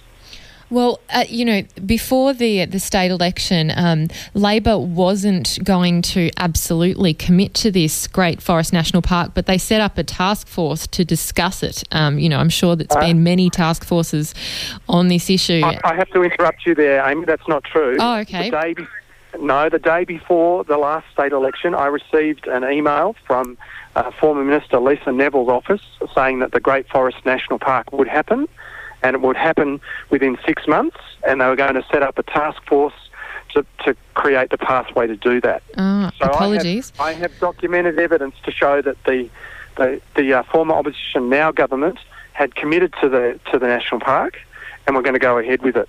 Interesting. And now, uh, se- several years later, they haven't delivered on their promise. no. And I'm afraid governments need to deliver on their promise to have credibility with their with their voters. Absolutely. Well, yes, my, my source there was Fairfax, so they weren't were clearly wrong. we're speaking with Lisa Neville, and maybe she didn't say make clear that she'd committed.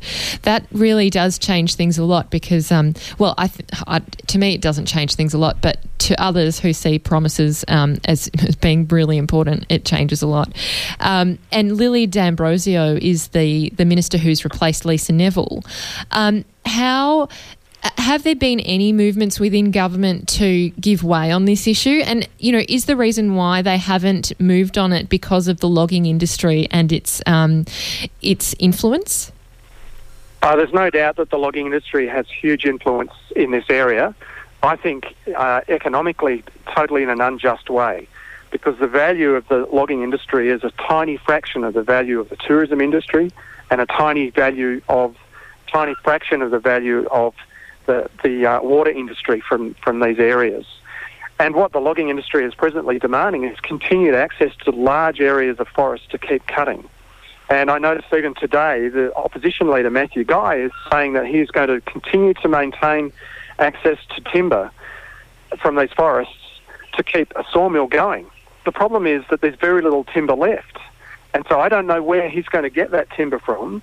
My suspicion is that he's going to open up the water catchments to logging or he's going to open up national parks to logging. Either way, that's that's complete nightmare and that's ridiculous because the values of water and the values of tourism through national parks way exceed the value of, t- of timber.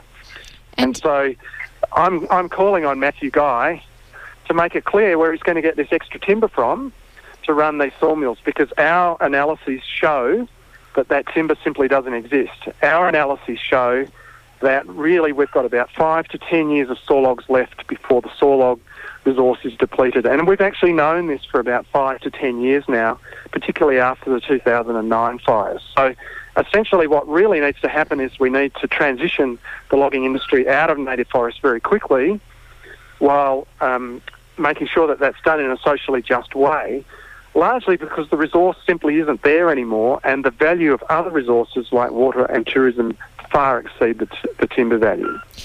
And would you agree um, that uh, that paper makers, and that is, um, you know, really where most of this this uh, wood or timber actually ends up going to is paper. And this, you have a great uh, graph in your in one of your lectures about exactly where each percentage of of this um, timber goes to. But one of them, um, one thing you mentioned is that the paper makers um, actually prefer plantation feedstock. Is there a way to transition or move into um, a plantation form of logging that doesn't affect these um, really important habitats? Absolutely. It's straightforward to make those transitions. In most countries around the world, they use softwood by conifers like pine trees to make paper. That's what happens virtually all all the way through North America and elsewhere. And it's not so hard to do that in Australia. In fact, we have extensive extensive paper, paper and pulper mills, for example, run by Visy, that that make paper from plantation feedstock. We have a, a, study in the Tumut region in New South Wales where Visy has been making paper for well over a decade from from pine uh, pine sources. The most important thing here is that if if Australian paper continues to make its paper from mountain ash forests, which are themselves now critically endangered, then there's no way that that paper can be certified as being ecologically sustainably produced. So it can't get a green stamp like you would get through the Forest Stewardship Council. So that means that you get rock bottom prices for the paper and you can't sell it into most markets. So, for example, most books that we have written over the last 20 years, there's been more than 40 of them, have been on FSC certified paper. That means that the paper that's come from non sustainable sources, such as the mountain ash forest, basically is rock bottom value. So remember that these are public forests, and these public forests need to be managed for the maximum public good. And it's exactly not what is happening at the moment. Couldn't agree more. And one of the, the points that you make is that you know climate change is a huge issue and a huge problem that we face, and um, that these these forests, this forest in particular, is one of the world's most carbon dense forests, and that it has enormous carbon storage potential. Could you share with us how these forests are critical to us? Um, you know, dealing with climate change and also uh, reaching our, our targets of reducing carbon emissions? Yeah, that's a very good point, Amy. So in these forests, we have some uh, old growth stands can be up to 2,000 tonnes of carbon biomass per hectare. So this is an enormous amount of an enormous amount of carbon that's stored not only in the standing trees, but but also in the understory and in the ground layer and also below the ground. In fact, we haven't even measured how much carbon there is below the ground, but it's likely to be very large. So what you say is correct. These are indeed some of the most carbon dense forests anywhere on the planet. And when we have 100 to 200,000 hectares of this kind of forest within a large protected area like the Great Forest National Park, we are potentially capable of storing millions and millions and millions of extra tonnes of carbon on an annual basis. Now, if there was a carbon methodology to, to set up by the federal government, then these forests would be worth a very large amount of money to the public of Victoria for their carbon storage service. What we also know is that when forests are logged, very large amounts of emissions uh, go to the atmosphere. First of all, when the forest is cut, you need to, to burn up a lot of fossil fuel to cut the forest down and then to cart the timber about to, to a pulp mill or a sawmill. Then we also know that the, when once the logging slash, that's the true heads and the lateral branches and the bark is burnt, we get a large amount of emissions from the forest then. And then the remaining logging slash undergoes accelerated decomposition in the forest as well. So for prolonged periods of time, the forest becomes a net emitter of carbon to the atmosphere. And so by far the best thing to do is to actually leave those trees uh, in the ground, as it were, or on the surface of the soil to continue to accumulate carbon throughout its lives. And we've, uh, other people have discovered that trees continue to sequester large amounts of carbon even when they get very old. And old forests have significantly more carbon than younger forests. So really the science is in on carbon storage and it's a really important service that those forest ecosystems give us in terms of fighting dangerous climate change by locking up large amounts of carbon and keeping them in a sustained form that's stable for prolonged periods of time. So, really important resource. In fact, the carbon value, even under a nominal carbon value under the emissions reduction fund that the federal government has in place of only $12.23 per tonne, the carbon value of the forest way exceeds the timber value of the same forests.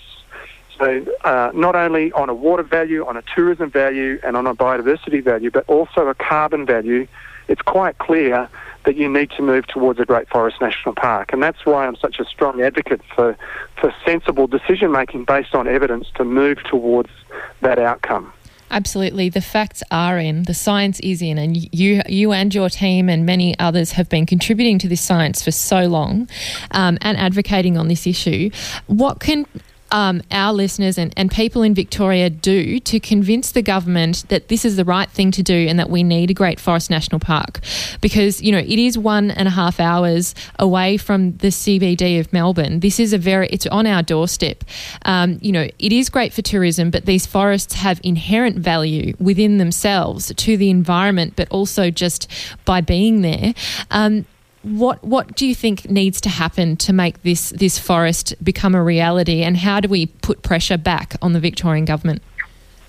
So what needs to happen is several things. The first one is that people need to to uh, get uh, get writing. They need to write to their local politicians. They need to go and see their local members. They need to uh, join the, the Great Forest National Park support program. So that's a, uh, an online web thing. They they uh, they need to get on social media. They need to get active.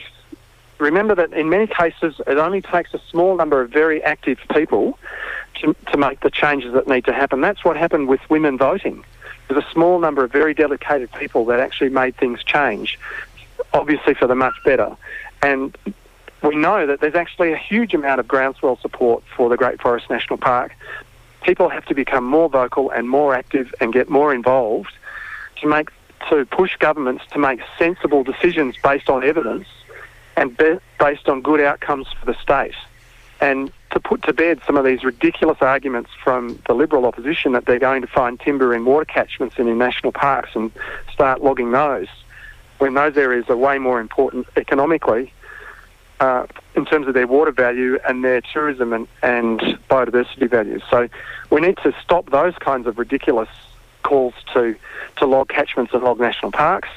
We need people writing to their politicians. We need people getting involved and engaged on something that will be a really important legacy for Melburnians and Victorians and Australians going forward, not for the next two or three years, but the next 50 to 100 years. Yeah, yeah, absolutely. Um, David, thank you so much for sharing with us the science and the facts of the matter and advocating so passionately for, for something that's just absolutely necessary. It has to happen. It must happen, and um, there's just no other choice. Otherwise, we will see um, the extinction of many species and, you know, great environments lost. Um, I hope you have a great time in Queensland in the forest. Uh, thank you, Amy, and I'm looking forward to being back in the forest in Victoria uh, in another couple of weeks. Okay, um, great. Down, Yeah, and thank you very much for your time and the chance to uh, explain what the outcomes are here. No, it's, it's our pleasure. It's really, really critical. Thank you, David. And you've been listening to the Uncommon Sense podcast. I'm Amy Mullins, the host of this show on 3RRR. You can listen in every Tuesday in Melbourne at 9am till 12pm. And if you are elsewhere, you can listen online through the Triple R website. Hope to see you again next time.